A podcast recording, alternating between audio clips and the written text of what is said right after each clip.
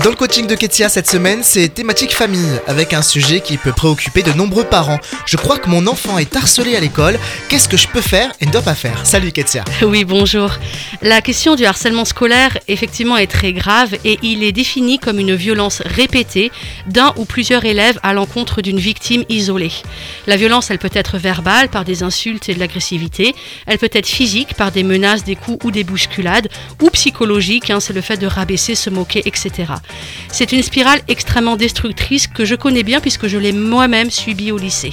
Exactement, hein, tu témoignes de ton expérience personnelle sur ton blog à retrouver sur ketiabonas.fr avec euh, vulnérabilité et sincérité. Oui, c'est vrai que j'y présente mon expérience du harcèlement scolaire puis sexuel euh, dans une démarche que je voulais vraiment de dénonciation mais aussi d'espoir. Et donc pour en revenir à notre problématique, la première étape en tant que parent, c'est de parler avec votre enfant. Parce que le harcèlement isole, culpabilise et détruit l'estime de soi. Il faut donc de la patience, de l'écoute et du non-jugement pour que l'enfant ou l'adolescent se sente en sécurité de parler.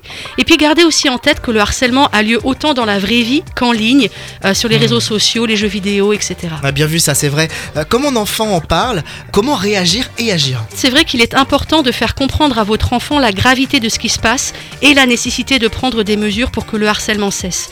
N'hésitez pas à prendre conseil au numéro vert, hein, le 30-20 ou le 30-18.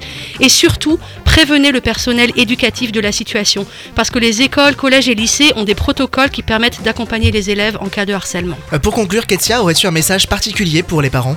Oui, tous les enfants sont concernés par le harcèlement. Ils peuvent être bourreaux, victimes ou pour la plupart de simples témoins.